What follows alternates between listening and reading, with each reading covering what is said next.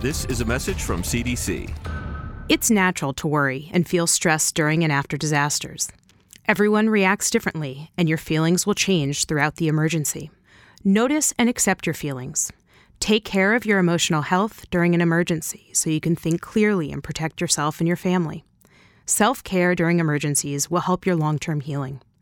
Watch for these common signs of distress feelings of fear or anxiety, changes in energy and activity levels, difficulty concentrating, eating, or sleeping, nightmares, headaches, body pains, stomach problems or skin rashes, changes in alcohol, tobacco, or other drug use, anger or short temper. If you experience any of these and are unable to carry out normal responsibilities because of them, get professional help. For more information, visit cdc.gov or call 1 800 CDC Info.